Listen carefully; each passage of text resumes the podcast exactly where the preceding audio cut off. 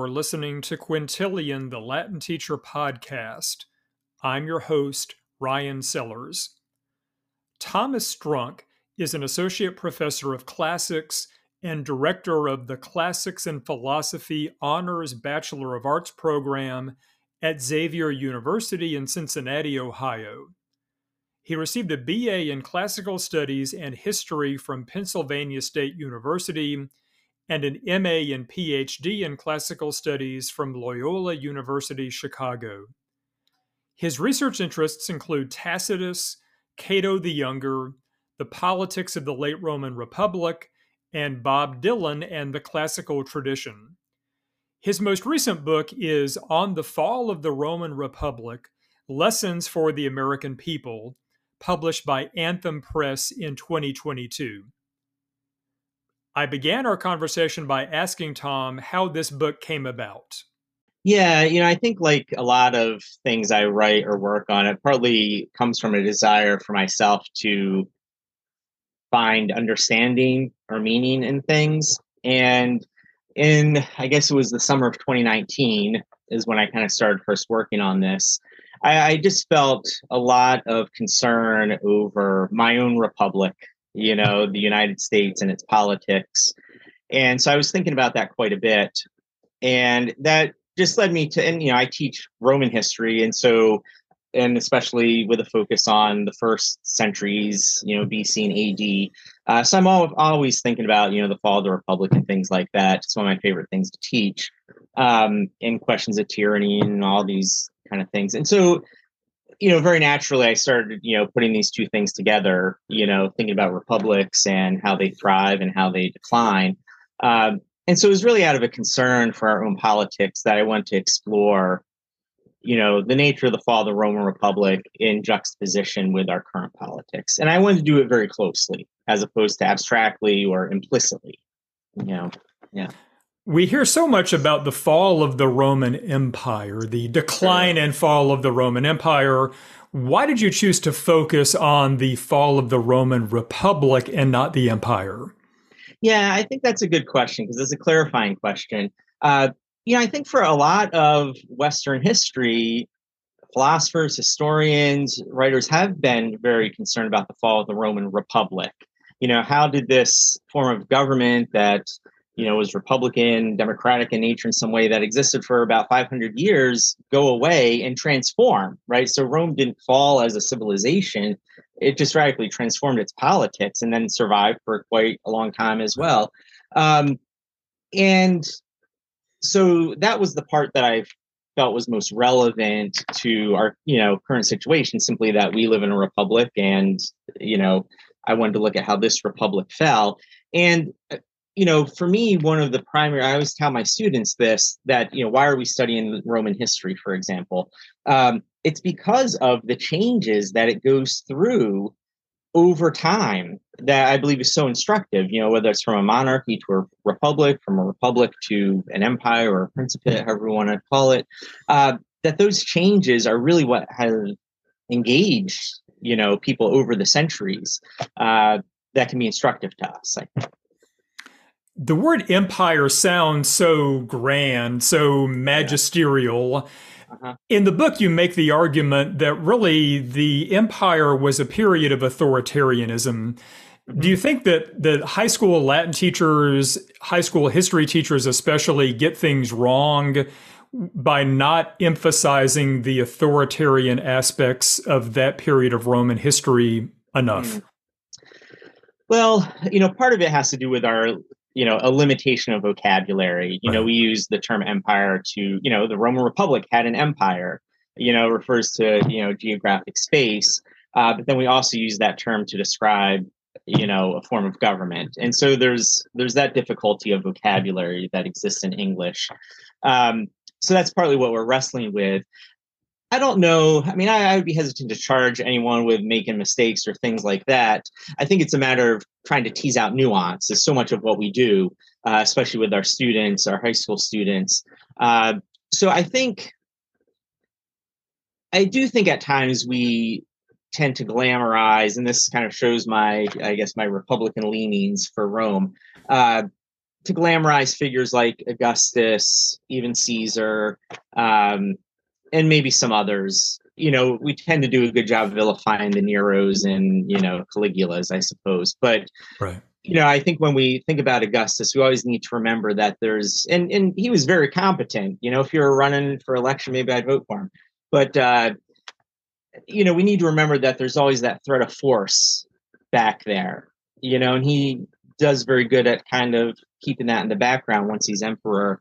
Uh, and that's one reason he's appealing to us. But I think that's something that's worth trying to, you know, teach our students. Definitely. In terms of pinning down a date for the end of the Republic, this is a very subjective thing you talk about in the book. Yeah. I, I, tell my students normally, well, some historians would pick the year 31, the Battle of Actium, because when Antony loses, the Republic essentially is over. Other historians would point to 27 when Octavian receives the title Augustus. In the book, I think you argue for an earlier date. Is that right?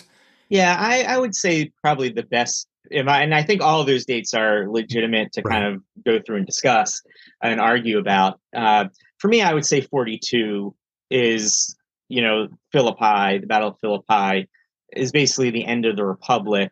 Um, and by that point, you know, the republic is behaving in very unrepublican ways. You know, we've had a dictator for life appointed, and they've been assassinated, and all sorts of things have been happening. Um, but that was the last. If if the Roman Republic was going to continue in something resembling the form it had for the previous centuries, that was the moment that it turned on. And when Brutus and Cassius lose that battle, you know, in my opinion, there's no going back you know, to that right. that tradition. Uh, right. Uh, so that's why I choose 42. Um, you know, in 48, Pharsalus is the other date that some will right. pick. You know, there's still so many people, I would say, fighting to maintain, and even Julius Caesar's intentions in 48 aren't completely clear. Uh, you know, maybe if things had gone differently, maybe would have gone back to Rome and ruled a different way and not been assassinated. Who knows? Um, but at that point, there's too many fighting to continue the Republic, that I would say that that's the moment everything hinges on. So 42 for me is really the the pivot there. Okay. If you could pin the blame for the end of the Roman Republic on any one single figure in Roman history, who would that be? Yeah. Yeah, that's tough, you know, and I'll give you an answer in a second, but I really do want to say that you know, it's such a you know, Rome is a complex place and the forces that are working to that are putting pressure on the system especially by the late republic you know there are any number of them and a lot of them are systemic rather than individual uh, i think if i had to pick an individual it would be caesar you know maybe that's an obvious or you know a clear one but caesar was very charismatic very intelligent uh, in a way, he was a good politician, had the potential to be a very good leader politically. Um, and what that entails, though, is that he had responsibility, you know, and he had the power to make some decisions that maybe others didn't.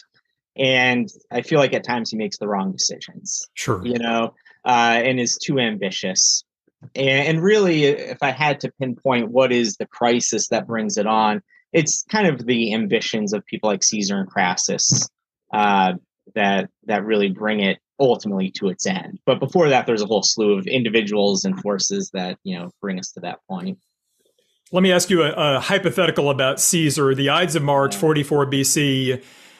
He was preparing for a campaign in Parthia, correct? Yep. And I, I often tell my students, you know, I I'm not sure that he would have come back from that. Yep. I mean, so so what are your thoughts? I mean, if he had, if they had, a, if they had not gone through with the assassination, if they had allowed him to go to Parthia and he had not come back, he died in the process. Yeah.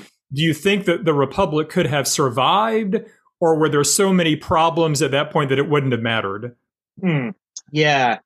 So a couple interesting points. So That's I'm glad you brought that that up. I would say one thing maybe before um, I respond to your exact question, and that is I wish that the Romans in 50 had said, okay, we've got Caesar, he's got all these soldiers. What are we going to do with him? Right. Let's send him to Parthia. You know, it would have solved, uh, it would have, I think, met a lot of people's demands, Caesar's and others, but they didn't do that. Uh, and Lucan kind of references that that hey, we have this enemy on the frontier that you know should have been dealt with, that we should have been fighting, you know, to get back the standards from Crassus' defeat. Uh, but to your question specifically, I think what it it still would have been, you know, in a bad spot. It still would have been in a bad spot, the Republic. And what it would have needed is kind of someone charismatic like Caesar, but who had maybe rather than say their own ambitions, the ambitions of the Republic. Augustus is kind of like this person. I think for some people, they view Augustus this way that, you know, Rome is mass war after war after war, and Augustus comes in and stabilizes it. And he does do that a lot. I mean, I wanted to give him some credit, but who then relinquishes that power more than Augustus does, you know? So I'm thinking of earlier figures you know, like Cincinnatus or Camillus, you know, kind of people who are viewed by Romans as like second founders after Romulus. Right, right. And Augustus tried to paint himself in that picture, but this the kind of arrangement he set up uh, didn't allow for things to go back the way they were before, you know, and then he's followed by people like Caligula. I asked you about pinning the blame of the end of the republic on any one person. Let's let me kind of ask you the opposite question in terms of yeah of the the salvation or the attempted salvation of the republic. I suppose Cicero is the one who often receives credit, or at least he gives himself credit, being, being Cicero, for trying harder than anyone else to save the republic. Yeah. Uh, do you think that's fair? Are there other maybe overlooked figures from the late republic who deserve more credit than Cicero for trying to save the republic? Yeah, I think Cicero does deserve some credit. Uh, and if I had to pick someone, maybe it would be him. Uh, you know, he seemed to have, you know, a bit of a combination of having principles and also being willing to compromise, which I think is often what's needed in these moments when everyone else is becoming very polarized. You know, so I do uh, admire him a bit for that. And we tend to think of his willing to compromise as being wishy washy or what have you, or yeah. he's just praising himself uh, for his abilities. Uh, so I guess I, I, would probably have to put him in that position, but I would be okay. reluctant because at times he too gets caught. He too gets caught. He gets caught up in his own uh, ambitions of how he wants to be remembered and various programs that he's advocated for and all of that. The one figure that I think deserves more attention is Cato the Younger. Uh, I admire Cato more than I do Cicero. Uh, I think Cato's flaws are that times he is too impractical and rigid, which is his reputation. I feel that we stereotype him a little too much in that regard. And a lot of that flaw, I think, resides with Cicero. Um, but Cato the Younger, at times, you know, this is, I was thinking about this before I came on here. We tend to view him in an odd way. You know, he's often portrayed as this old, grouchy man who's overly philosophical. And I feel that overly philosophic nature is due to Cicero's portrayal of him in a number of important works. Hmm. And we forget that he's often the youngest guy in the room. You know, when we think about who are these important figures at the end of the Republic Crassus, Caesar, Pompey, Cicero, whoever else, Cato. Cato is the youngest of them all. And when he was 33, as tribune of the plebs, he put through, you know, a grain distribution. And Fred Drogula, in his biography of Cato, which is an excellent book, uh, talks about how that might have been the most important grain distribution uh, that was made in Rome, mm-hmm. right? We tend to associate with the Gracchi, with Clodius, with these tribunes who, you know, are these radicals. Uh, but we don't associate Cato with that act. And, you know, if we kind of thought of him a little bit differently for doing things like that, we thought about him maybe being a little bit uh, as someone who's maybe, I don't know if idealist is the right word to describe him, but someone who is young and principled and kind of has views of their society that they're trying to achieve, uh, I think we would have a different view of him. So I would have to say reluctantly, ultimately, Cicero is the answer to your question. But the person who deserves, I think, more attention on their role is Cato. And once the Civil War began, right, once Caesar crosses the Rubicon, before Caesar crosses the Rubicon, Cato is, you know, adamantly opposing him every way. Once he crosses the Rubicon, Cato actually becomes in favor of peace. Uh, he was trying to call Caesar's bluff, I think, before he crossed the Rubicon and realized it was no bluff. Uh, and after that, he calls for peace. He never engages in any battles. He's very distant from the fighting and doesn't want to seem to get involved in it. And so I think reevaluating him would be rewarding.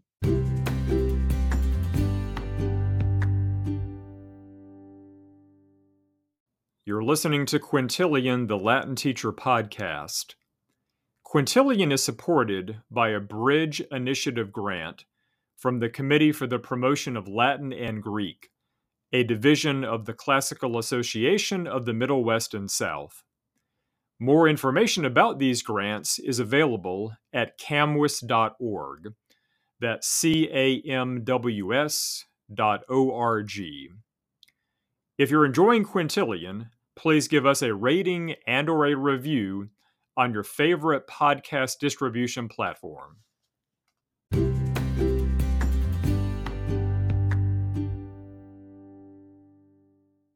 So, going back to the book, uh, every chapter you have a lesson, as the subtitle of the book suggests, you have a lesson for the American people with a parallel to, to the end of the Roman Republic.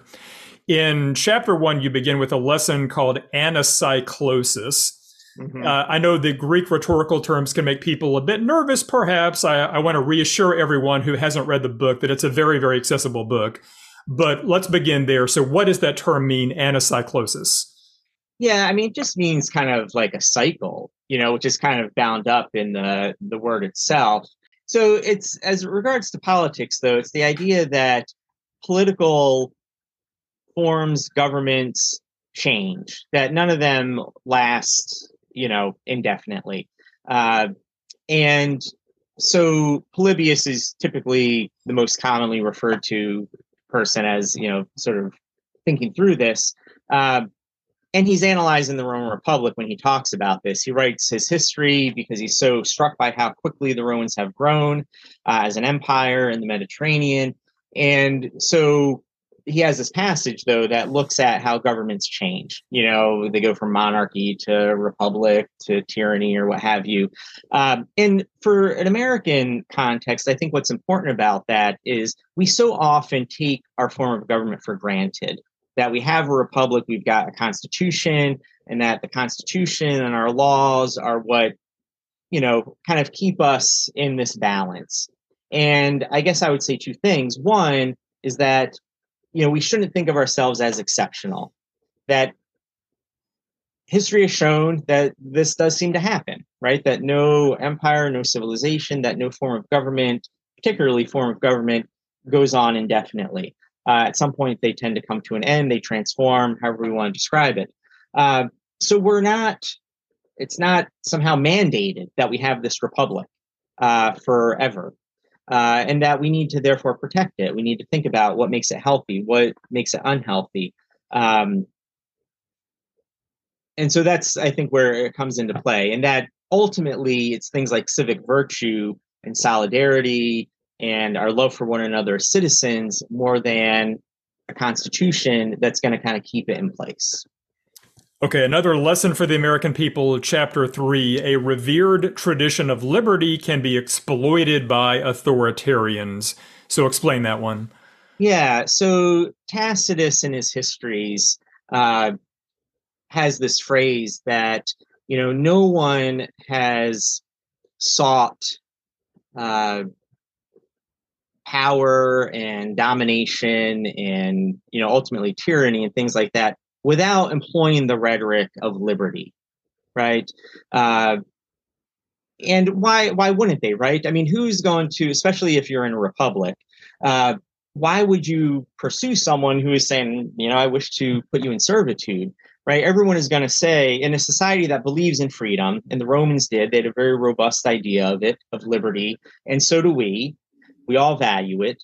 Um, so therefore, we need to kind of put our political rhetoric in the context of freedom, right? Uh, and so I think we need to be aware that the rhetoric is going to come wrapped that way, and that if we're simply listening to whoever's calling us uh, to freedom that we need to kind of question, you know, what are their motives? Uh, what is behind that rhetoric? Uh, and all politicians use it left, right, everywhere in between. Uh, right. Uh, and so I almost would say, well, okay, that's nice, but then what else are they kind of promising us? Um, because freedom, liberty can be exploited, uh, is I think the, the main point that I'm trying to make with that chapter. Lesson from chapter 10 elections only work when everyone is willing to lose. So, the main example that you give in the book, I believe, is the Catiline conspiracy. Yeah, sure. Uh, which, you know, we need to remember that that kind of unfolds after Catiline loses the election, right? right. That he runs unsuccessfully several times for consul. Uh, and his, you know, his failures kind of lead him to this desperate position um, and Catiline's a, a, complex figure as well, and I think he's a product of some of the forces that are at work. Um, but really, that conspiracy to overthrow the government comes out of uh, his unwillingness to say, "Okay, I lost, and I'm going to maybe run again, or simply fade away, or, or mm-hmm. whatever he should do at that point." Um, and in American context, clearly, you know, if we look at the last couple of elections, there's been lots of challenges uh, to the results. Um, and I don't want to say that elections should never be challenged, that people have legal rights to, you know, when it's legal to do recounts and all of these things, uh, that's appropriate. Um, but we need to go into an election uh, with all those involved recognizing that like okay i might lose this and then the other person will be the one that's in office and that there should be almost a uh, an inclination more towards forbearance rather than fighting for a different outcome, right? Uh, and I think of Al Gore in that context quite a bit, that he could have done a lot more to contest the election uh, in 2000 yeah. and really said, no, I'm not going to do this. And I'm, you know, for the sake of the republic. Uh, I don't know if you use those words exactly, but uh, I'm going to kind of relent. Uh, whereas now we see politicians unwilling to do that, right? And we end up with things like January 6th, where we have people storming the Capitol right. and disrupting the processes that are part of our Constitution. Uh, and we even saw it with the election in 2022, where various people were unwilling to abide by the results, even though people right. from different parties and so forth are saying, look, these results seem to be valid and things like that. So to bring up the uh, the obvious elephant in the room, uh, Donald Trump. In the book, you you seem reluctant to compare him to any one single figure in Roman yeah. Republican history. So, yeah. um, but, but I'll ask you the same question: if if you had to make a choice, what would it be? Yeah, I think that's really difficult, and I am reluctant because while I've written this book that's kind of juxtaposo- juxtapo- juxtaposing Roman and American politics, right. I don't want to simply say that these are one to one relationships. Sure. You know, I want us to be able to say there's okay, these things are maybe kind of alike, but there's some nuance to them and they're different contexts ultimately. Um, and so, you know, I don't want to compare him to a figure like Julius Caesar because Trump does not have the military capabilities. He does not have the literary capabilities, the rhetorical capabilities of Caesar, in my opinion. Um, he doesn't have you know same with sulla you know who marches on rome. And so i kind of make a bit of a comparison between sulla marching on rome with the you know uh, events at the capitol on january 6th but again he doesn't have that military background. Um, i guess i would i don't know if Catiline is the best but i would say the scale of what Trump tried to do in 2020 by contesting the election okay. is somewhat analogous to the scale of the Catilinarian conspiracy. It was easily, ultimately, it was the Catilinarian conspiracy was put down somewhat easily. Um, you know, there weren't large armies fighting for years and years. Right. Uh, I guess I would say something like that. Okay. Okay, for the benefit of those out in podcast land, can you describe the the cover of the book? Because uh, this is a picture that you took yourself, I believe, right? Yeah. Mm-hmm, yep. So yeah, what? so it's a photograph. So I live in Cincinnati, uh, named kind of indirectly from Cincinnatus, the sure. Roman dictator. Uh, and the cover of the book is a photograph I took of a statue that we have in a park down by the river in, in, on the Ohio River here in Cincinnati, and it's an image of him, you know, kind of dressed uh, in his tunic, and he's got one hand, his left hand on a plow behind him, and in his right hand he's got the fasces that he's kind of handing back. Right. Um, and Cincinnatus is an old figure, easily romanticized even by the Romans and he's most remembered for this act. We know other things about him that are maybe more or less flattering, but uh, what the Romans revered him for, and why Cincinnati has set up the statue, is that act of saying, "Okay, I was called by my country to to handle a crisis, to get involved, to serve my country. I've done that, and now I'm going into retirement, and others will lead the way." Uh, and I feel that that's a very Republican impulse, right? Both to serve our country when it's needed, whether that's you know in any capacity, uh, whether that's entering politics, the service, military service, or volunteer in any number of ways, right? That service is a very Republican notion. Right. Um, and so I think that's important. And equally important is the idea of giving that up, that there are others, you know, by nature, right? If we're going to have kind of a, a Republican or Democratic, uh, both form of government and spirit to our politics, that we need to be willing to have others step forward, and that requires us stepping back as well. Uh, and that's what Cincinnatus does there. When he could have clung on to power, he had a legal right to do that. He right. didn't have to give up power when he did. He could have held it a little bit longer. Um, and rather than doing that for his own ambitions, he surrendered it. And I think that's a, a important model uh, of what we need right now. I would agree with that, but it seems to me that we have so few people in American politics who are willing to follow that example. We have so many political figures on both sides of the political aisle who have just been in positions of influence and power yeah. for such a long time yeah. Clarence Thomas, Nancy Pelosi, yeah. Mitch McConnell, yeah. Joe Biden, certainly. Now, Donald Trump, of course, likes to make fun of Biden's age. Yeah. Never mind that Trump is almost as old yeah, and right. has certainly been a, if not a politician per se, a an influential public figure for almost as long as, as Joe Biden. Yep. Dianne Feinstein, there's some very legitimate questions about her ability to serve right now. So, what do you make of all that related to yeah. Cincinnatus?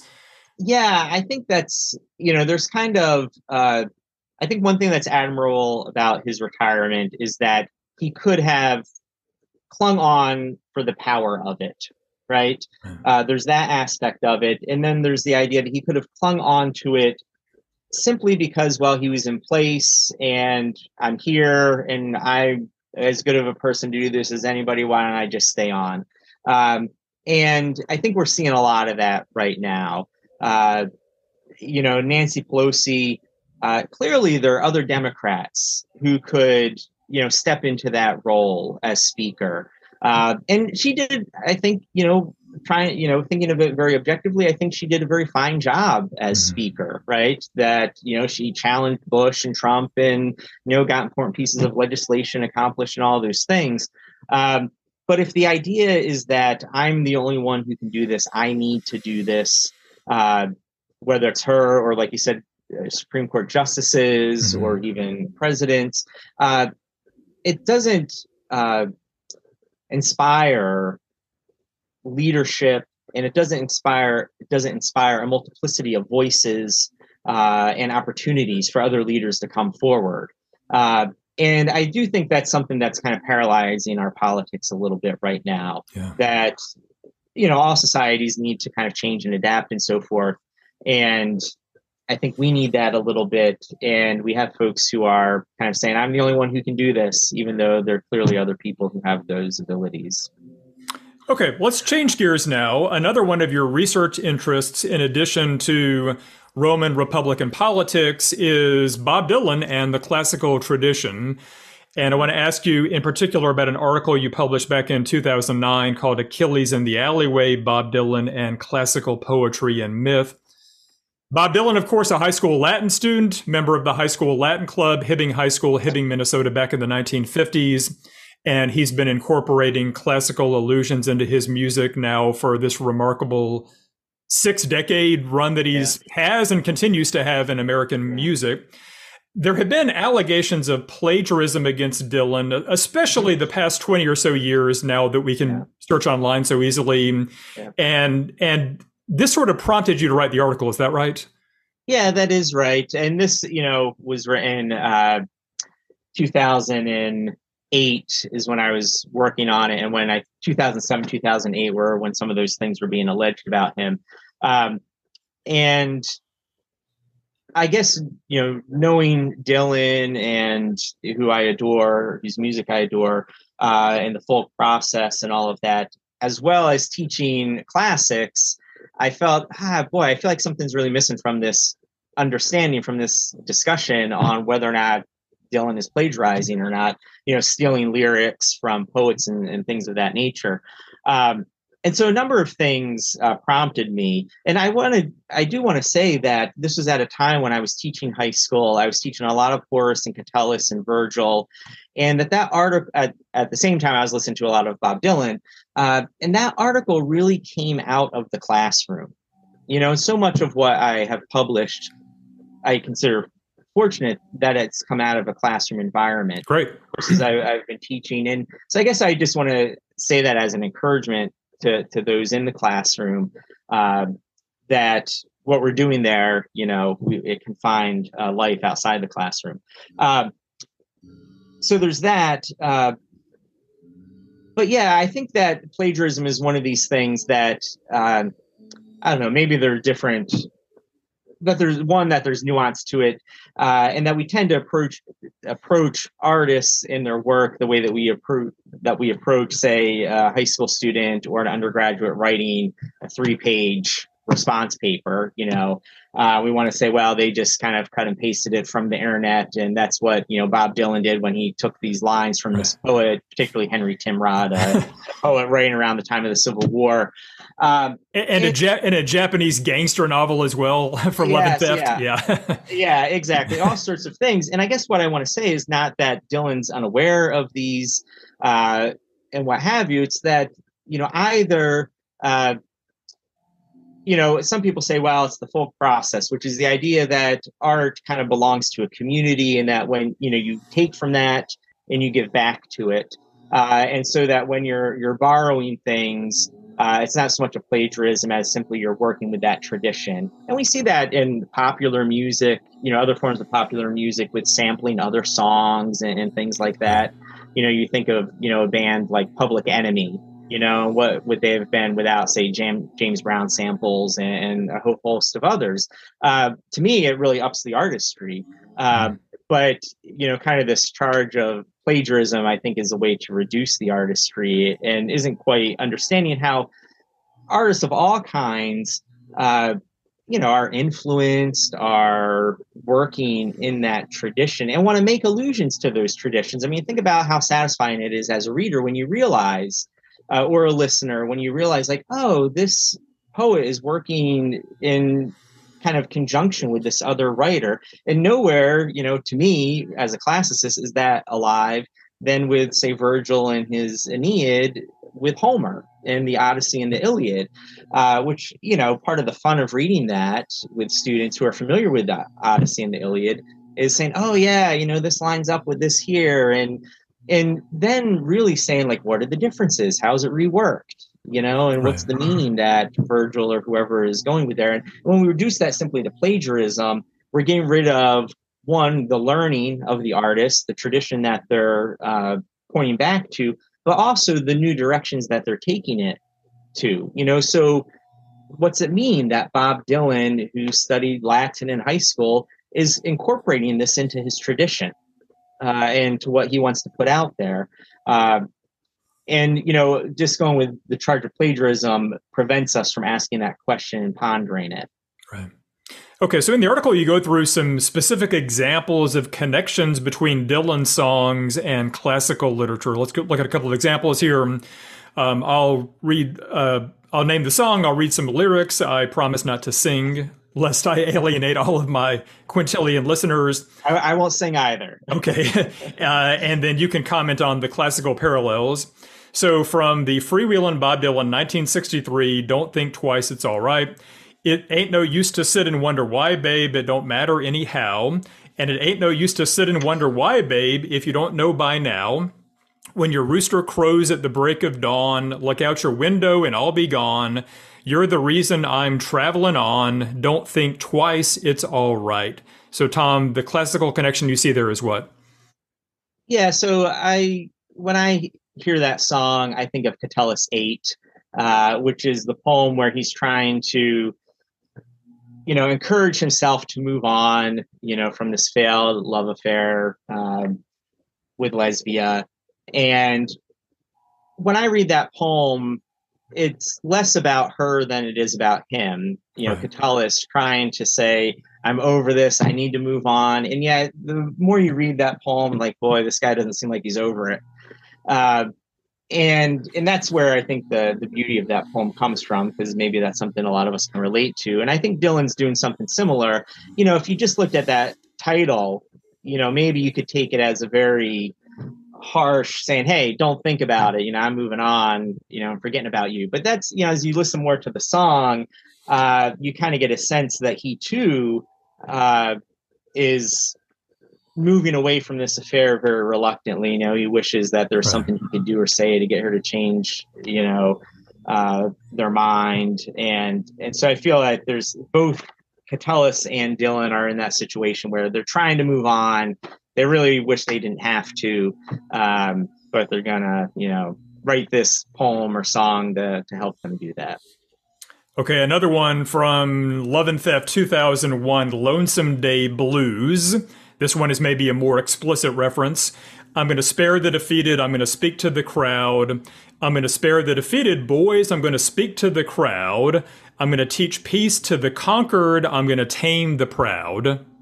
Yeah, if I, you know, if ever I was able to have a conversation with Bob Dylan, I think this is the song I would really. I, right. It's not necessarily my favorite Dylan song um, by any means. There's so many good ones, but this passage i'm just so intrigued by how it came to be you know uh, because i think of the songs in poetry most of it's augustan or late republican poetry catullus and virgil.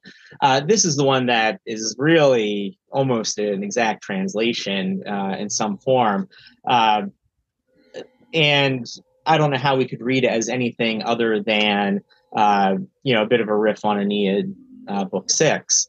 Uh, because of the way that it lines up with that. You know, remember, Roman, you'll rule nations. Uh, these are your arts to teach uh, peace, to spare the defeated, to tame the proud. And that's essentially, you know, depending on what use translation you're using, those are are maybe the words, some of the same words that Dylan uses. And so we could, you know, hunt down translations and see who is it that he's, you know, copying here, something like that. Um, but I think we could also say, well, you know, it seems like maybe Dylan read the Aeneid, you know, and mm-hmm. maybe whether it's in high school or some other point, uh, we know he's a well-read fellow, and it is kind of um, using that. And I think in the song, um, you know, when we read that in passage in the Aeneid very positively, as if it's part of the Augustan program that we're going to, you know, uh, teach peace and abide by laws and things of that nature. And the Dylan song, it comes off a little rougher. Yeah. You know, uh, the idea of taming the proud and, you know, people being defeated and things like this. And part of it has to do with his voice and the music and kind of those extra layers that you get in the song that maybe is missing from the poetry. Uh, and so I think when you hear it in the Dylan, if you know the Virgil reference, it's kind of like, oh, well, should we be reading the Virgil a little differently, you know? Uh, or maybe not, but it at least brings those two things into conversation with one another, which I think is the value of, of seeing these illusions. Definitely. 1965, bringing it all back home, Mr. Tambourine Man, a song that's been keeping Dylanologists busy for 50 plus years now. Take me on a trip upon your magic swirling ship. My senses have been stripped, my hands can't feel to grip, my toes too numb to step, wait only for my boot heels to be wandering. I'm ready to go anywhere, I'm ready for to fade into my own parade. Cast your dancing spell my way. I promise to go under it. So this song, I, I, guess when it first came out and maybe ever since has been sort of attacked by some people as a glorification of drug use. Mm-hmm. What, what do you make of that?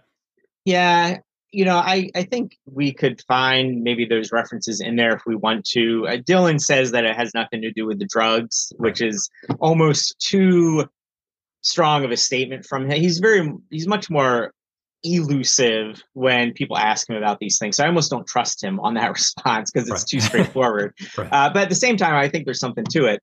Uh, and I guess what I would say is that it's more than that. If there are references to drugs there, that's fine, but it's much more than that. And it's kind of the Dionysiac forces at work. Uh, and, and I think we often view Dionysus too simplistically. Oh, he's the god of wine or something like that is what we often teach our students. Yeah. Uh, but really, he's like the god of release, of liberation, of kind of freedom from constraint. And we see, you know, maybe positive forms of that. The idea of, you know, uh, dancing beneath the diamond sky with no fences, no limitations facing us. Let me forget about uh, today until tomorrow. That sounds very nice. Um, but then, you know, we also, if we read Euripides Bacchae, um, we see where that can lead if we're always living in that space, you know, that there's ultimately a destructive uh, force that maybe uh, gets involved there but it also seems that it's necessary to live in that space at least part of the time. And and i think that's what dylan and dionysus are, are kind of getting at a little bit. Um, and that song is so evocative of the the imagery that it has and and the the lyrics to i think reduce it simply to you know smoking a joint or something like that uh, is is to me uh, a disservice to the poetry of the song and its connections to these Dionysiac themes. Sure. Um, another one you reference in the title of the article Temporary Like Achilles, Blonde on Blonde, 1966. Not exactly a well known song from Dylan's catalog. Yeah. Uh, in fact, I, I looked this up, and he's performed this a grand total of zero times in concert over the years. You know, compare that to like a Rolling Stone, he's played 2,000 plus times right. in public, right? Yeah, Achilles yeah. is in your alleyway. He don't want me here. He does brag. He's pointing to the sky and he's hungry like a man in drag. How come you get someone like him to be your guard? You know I want your love and honey, but you're so hard. So in your mind, what are the classical parallels here?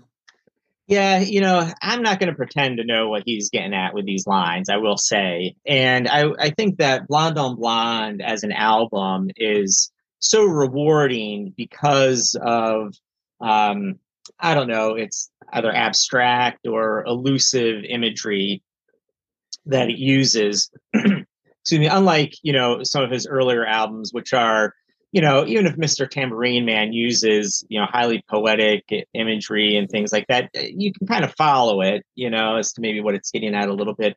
With Blonde on Blonde, it's it's much more, you know, the it's more about the impressions that a lot of the songs give than kind of being able to follow them in kind of a narrative or uh, straightforward sense. I, I, guess is what I want to say. Yeah. Uh, and I think this is maybe one of those songs, and this is one of those passages. I think I, I cite it here just because um, it's kind of an easy reference or a casual reference, I guess, uh, by Dylan that to some sense I think speaks to his familiarity now, sometimes when we use casual references to, to the classics, is because, well, I've heard about someone named Achilles, and so I'm just going to throw him into my song. But often, what that means is that one feels comfortable using these allusions. Uh, so, a period, you know, I'll just use a quick analogy here. The period I'm studying, I'm working on a book on Cato, and I'm looking a lot at, you know, kind of revolutionary America. Uh, and there are references to classics just all over the place. And it's not just Jefferson and Adams making them. I mean, they're showing up in what we would think of as, you know, very common places, newspapers, conversations, letters to the editors by all sorts of people. And it, it kind of just reflects how steeped they were in the classics. Sure. Uh, that to us makes it hard to even imagine. Um, and so I think, you know, the same is somewhat, you know, I guess I want to suggest that the same is somewhat true here with Dylan in this passage.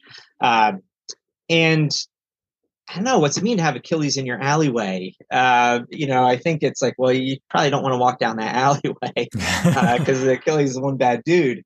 Um, and you know, and so I think it's just suggestive of you know he's I think you know speaking to a lover here uh, that you know how hard this person is resisting him. You know that there's kind of this like figurative Achilles at the gate. You know that you're going to have to face.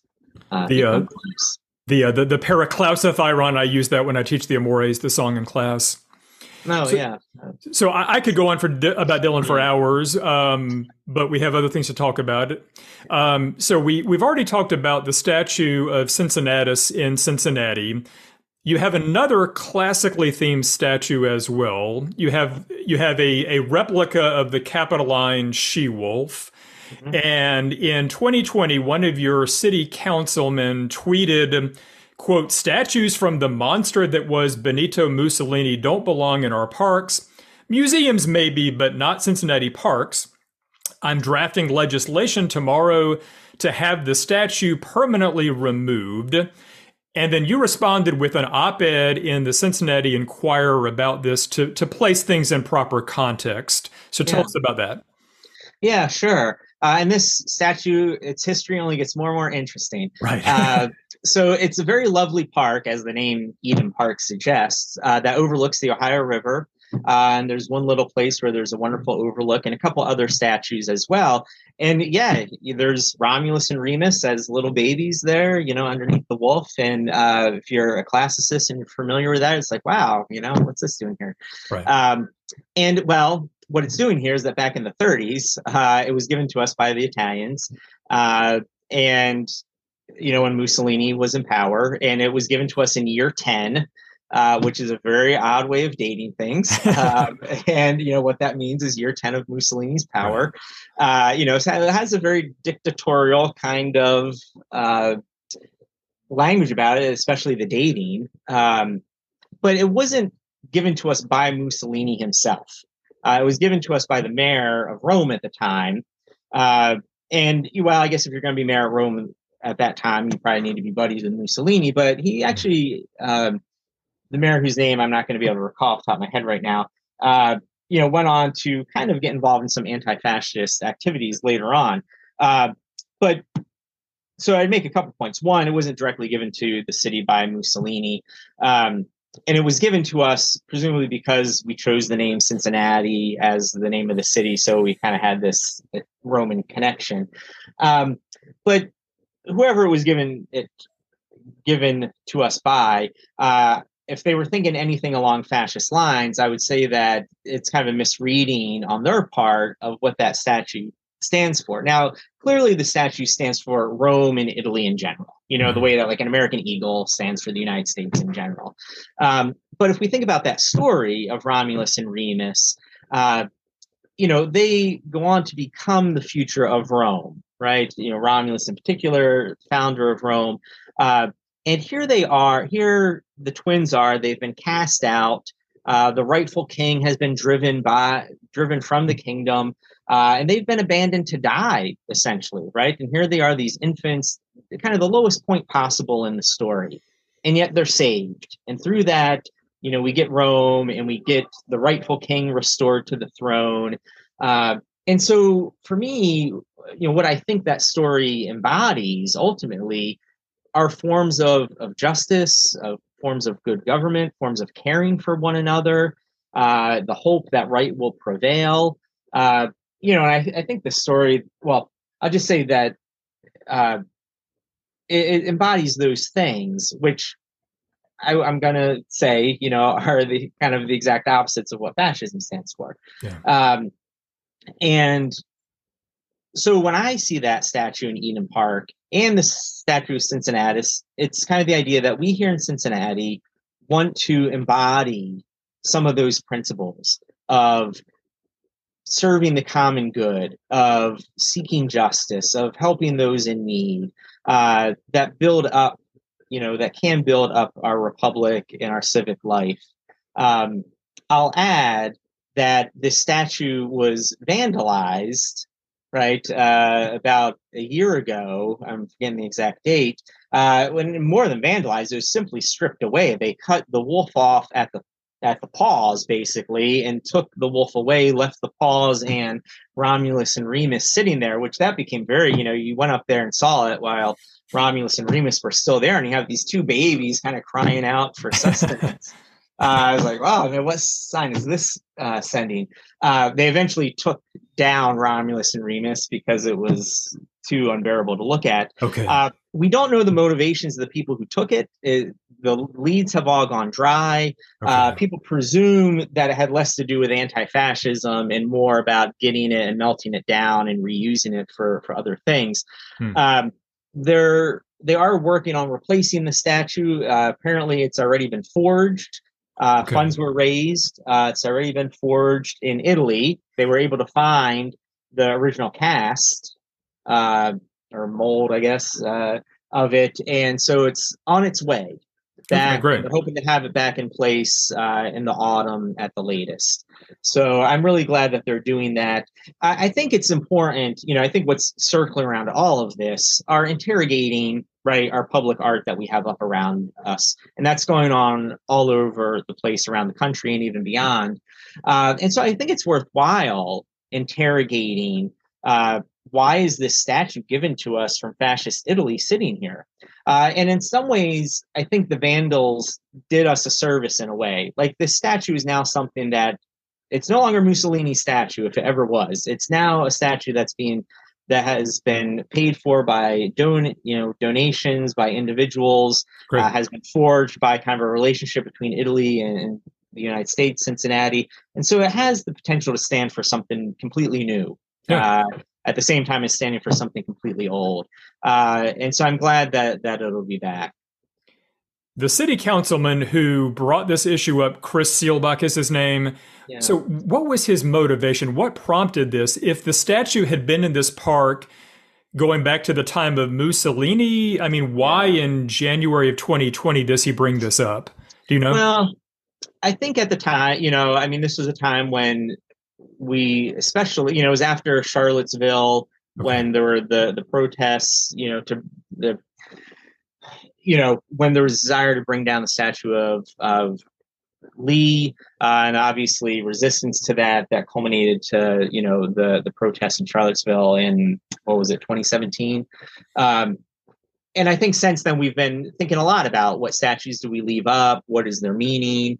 Uh, you know, the city of Columbus here in Ohio, for example, just took down a large statue of Christopher Columbus. Right. right. Um, and you know, they're reasons why one might do that. Uh, you also think a city named Columbus would maybe keep such a statue up, or at least try to get at the nuances or the complexities of it. Uh, so I think it's in that spirit that really came out of those years that Seelbach, you know, kind of said, you know, and I so I understand his impulse. You know, I don't like fascists at all myself. Okay. Uh, so I understand his impulse, and I certainly understand the impulse to take down some of these other statues uh, that we've put up that you know stand for white supremacy and things like this. Um, but I think in this case it was misplaced, uh, and I think we do need to, you know, why why have we been having these conversations? What what's the importance of them? You know, when you put up, I mean, these statues aren't cheap. They mm-hmm. are they take uh, resources, they take time, they you know and they come to symbolize us in some way, or we want them to symbolize us in some way, whether it's simply a statue put up because it's beautiful, uh, or to honor some uh, virtue or uh, something we want to aspire to. You know, it's worth kind of saying, what are we putting into this? What does it mean for us? Uh, and then once it's up, you know, to say, does it still do that? Uh, and if so, how? If not, what are maybe some of the difficulties or, or complexities around it? Uh, and so I think it's the ongoing conversation is a worthwhile one to have, and I think mm-hmm. that's where he was coming from. So I don't, you know, I don't uh, have particular animus against him for for bringing that raising the conversation because we should realize like yeah it says the year 10 on it that's a little weird you know problematic uh, we don't count that way you know we don't say it's the what year two of biden you know because we don't believe in kings and dictators and such you know right. so, anyhow Okay, so I know you have an interesting personal background and personal story, which I'd like to hear now in the time that we have left. So, where did you grow up, Tom, and how did you first develop an interest in classics? Yeah, so I grew up in northeastern Pennsylvania, uh, an area of Pennsylvania that's part of Appalachia, uh, in the, the mountains there uh, along the Delaware River. Uh, so just a stone's throw away from New Jersey. Um, and kind of how that led me to classics is, you know, through history. When I was six, uh, my parents took me to Gettysburg. And I was, even at that young age, so struck by that place. Uh, and, you know, if one hasn't been there, I highly encourage you to, you know, you or your listeners to go because of what it has meant, you know, for our country and because of the way that that place has remembered what happened there. Um, and I was so struck by that at that young age. I knew I wanted to somehow be a part of that. Uh, and once I got a little bit older, not a whole lot, you know, knew I wanted to study history. And you know, and I saw, well, what do you do if you're a historian? Well, you become a teacher, and that's what you do. Mm-hmm. Uh, and so I, I, knew I wanted to teach history by the time I was a teenager. Um, and then when I got off to college, you know, and this is often what happens, I had a professor who it was, you know, Western Civ 101. So we're looking at ancient history. Uh, it was a history class. Uh, and I had never really studied the Greeks and the Romans, and he was just such a fascinating. His name was Daniel Frankfurter, uh, one of my great professors that I had at Penn State. Uh, he was just so engaging on these ancient, you know, peoples, the Romans and the Greeks, that I started then. You know, I was a history major, I started taking Roman history classes, and one thing led to another. And I think it was even him who was kind of like, you know, if you're going to do this, you need to learn your Latin. So mm-hmm. I came to the languages very late. It wasn't until I was a junior okay. uh, that I really started studying Latin and Greek and really had to hustle to, to catch up. Yeah. Um, and so by doing that, I uh, unexpectedly fell in love with the languages. Um, and ultimately graduated from Penn State with a double major in history and classics, with classics being my main, my primary major actually. Okay. Um, and then went on to graduate school in classics. You know, and I'm one of I I'm in a classics program. I'm a associate professor of classics. My graduate degree is in classics, but you know, depending on what I'm doing any given day, I might consider myself an ancient historian. You know, first and foremost, when I applied to graduate schools, I applied to programs that you know focused on ancient history. Uh, when I applied for jobs, I did the same thing, and so it's kind of you know I do the stuff that I'm doing with Cato and the Roman Republic, and then I also do the stuff like I've done on Dylan. Uh, and when I do the history stuff, I feel like an ancient historian. When I do the more literary stuff, I feel more like a classicist, I guess. So it's kind of that's the the short of it, I guess. Okay. When you look back at your career, what are you most proud of? Hmm. Yeah, um, that's a good question. Um, I don't know if I can. You know, going back and rereading, it's always an odd thing when you go back and read your own writing, uh, and just as often as not, you know, it makes you cringe a little bit. Uh, I went back and you know read the Dylan article, which the Dylan article was actually the first article I published as a professor. Oh, right. Uh, and I was happy with how it read. You know, there may be some things I would change, a few things I would edit, of course. Um, but I, I am proud that as a beginning academic, that wasn't the first thing that maybe I should have published in a way. You know, we had people come in at one point and do a review of our program uh, a decade or so ago. And mm-hmm. they asked me about that, and they said, "Are you worried about that counting? You know, for tenure because I wasn't tenured yet." Mm-hmm. And and I really hadn't thought about it. And so in a way, I was kind of like, oh, well, it's something I just wanted to write. That I felt needed to be written.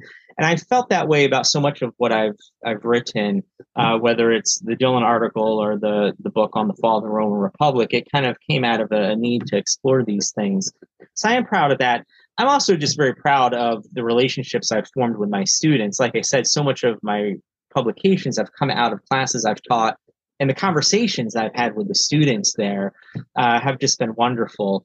Uh, you know, the material we teach sometimes it might be the same, you know, from year to year, but it's always the students who change, um, and that really is where the reward is to me is engaging with these people who are curious, who are looking to, you know, build their lives and you know expand their understanding of the world that um, is so exciting. And so I think of the students I've taught and the conversations that we've had as something I'm very proud of as well. It's, it's something that you know only I and the students really see. You know, we have a privileged uh, place there, um, but I think that's a big part of as teachers of, of who we are and who we become.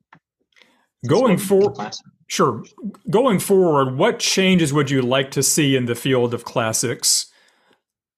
Ah, uh, boy. Well, um, so let me see if I can get around your question this way. A lot of what I work on, my writing, um, is an attempt to bring together the ancient world and the modern world. And I worry that we've become too we've become too scientific or too objective. You know, those are loaded words, but I don't know what else to use. And how we have approached. I think this is changing, but I wish it had changed sooner, and I think it needs to change more rapidly. You know, if we look back over, say, the classical tradition, for centuries, the value of these works were incredibly immediate to people, right? Uh, you know, so when Machiavelli does his commentary on the first five books of Livy, you know, the discourses, he's not doing that in some scientific way of like, let me hold Livy very distant from me. And, you know, he's very much thinking like, I'm living in a republic or I'm trying to, or I want to, how do I apply this? You know, what is its practical application? And I feel like those have become dirty words for us as classicists. Um, even as you know people in the humanities that you know we don't want to be accused of somehow um, just using these for our own purposes or something like that but i think that fear has led us to keep them at arm's length and for students well then we teach them to you know they at least sense it from us that we should keep these at arm's length that they are something that existed millennia ago, but don't really have anything to do besides me getting through this class and getting a grade and moving on in my life to something more useful, you know, like accounting or medicine or something.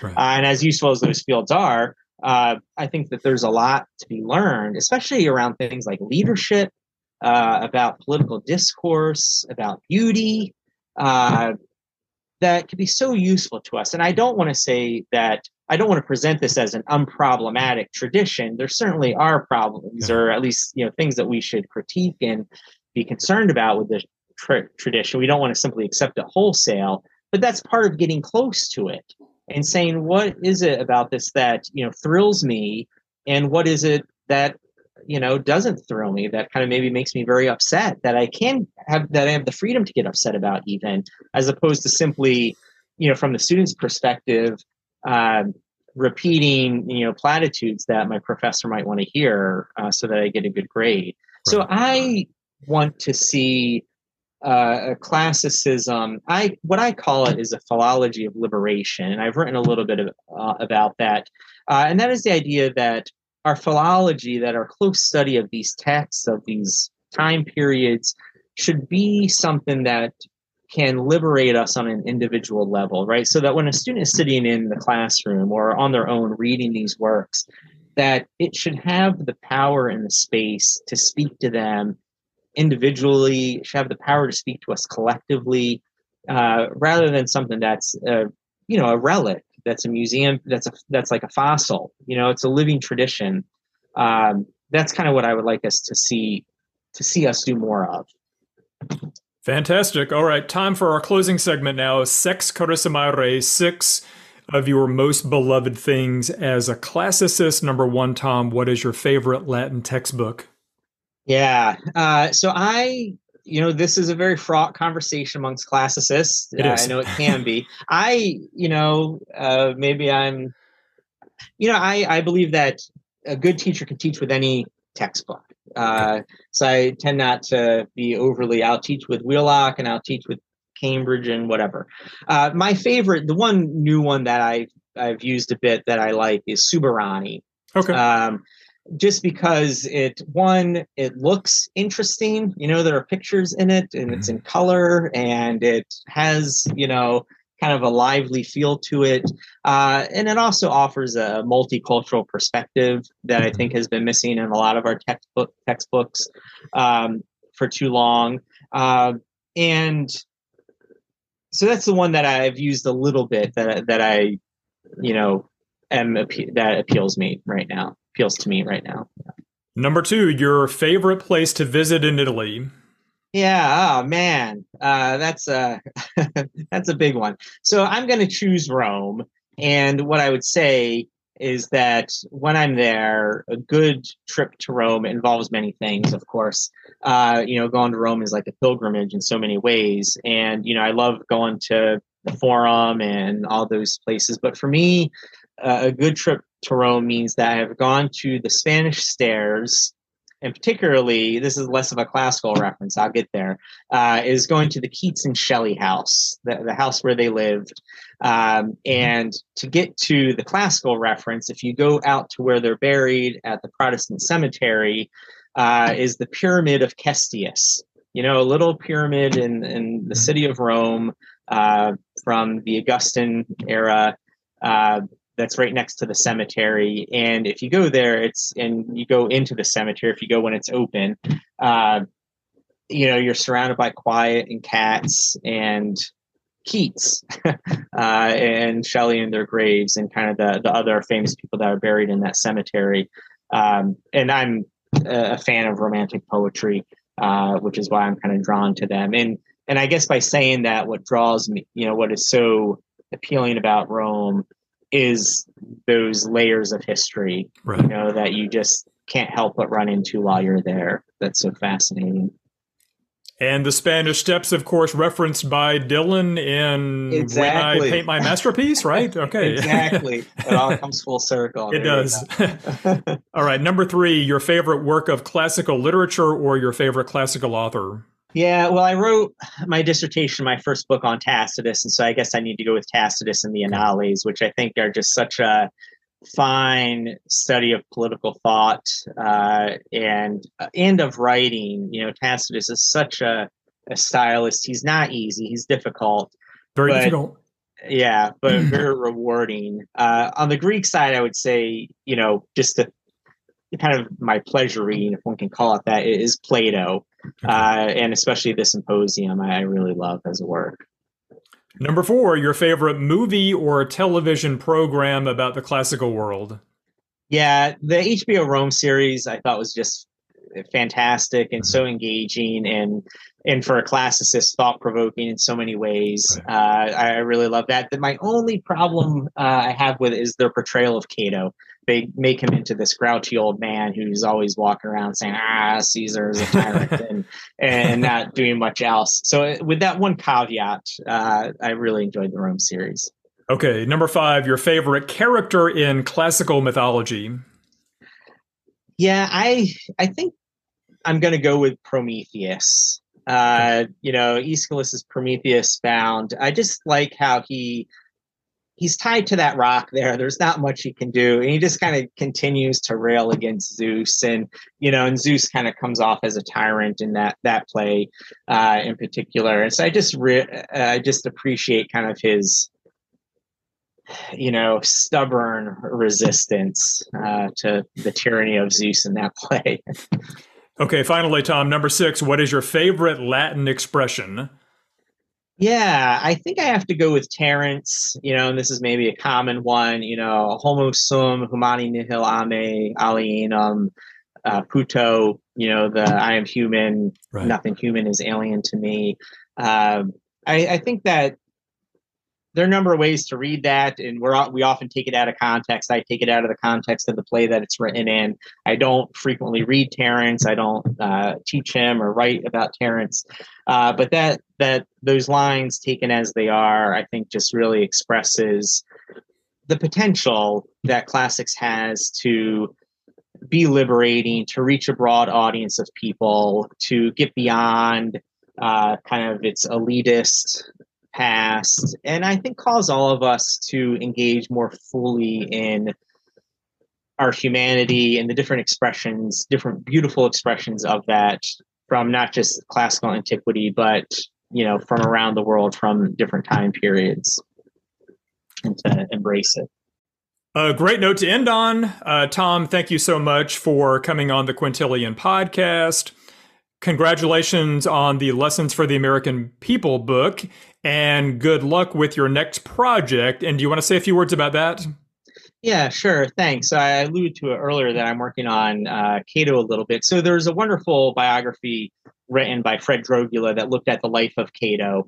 And uh, what I'm working on are kind of the afterlives of Cato, because uh, Cato has such a rich, you know, life after he dies uh, in so many ways. And so what my current research, it's a, a book that I have under contract with the University of Michigan uh, that looks at him, you know, from the time of his death and the earliest interpreters of his life, people like Cicero, Caesar, Sallust, uh, and then going from there, kind of across the centuries, uh, looking at how writers under the early Republic view him, uh, St. Augustine, early Christian writers, Dante.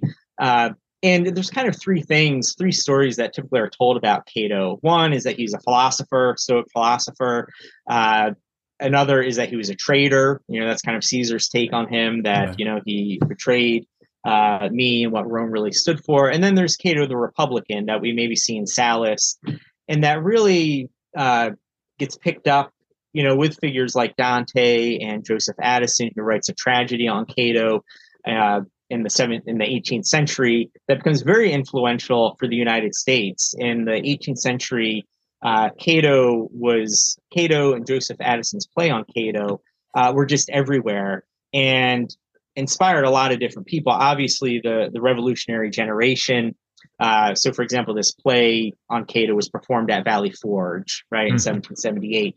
Uh, but we also see uh, references uh, to Cato, you know, picked up by people like Frederick Douglass and others in the abolition movement. We also see references to Cato on Confederate memorials. So there's just a long life that he has that uh, is really enriching to explore. And so that's kind of what I, am doing with this work. Hopefully, I don't know when exactly it'll be out. It might be not be till 2025 or so, um, but that's what I'm up to right now. Sounds fascinating. You'll have to come back on the podcast. We can talk about Cato more. And as long as Dylan remains creative and enigmatic, we can talk more about Dylan as well. Great. Thanks a lot.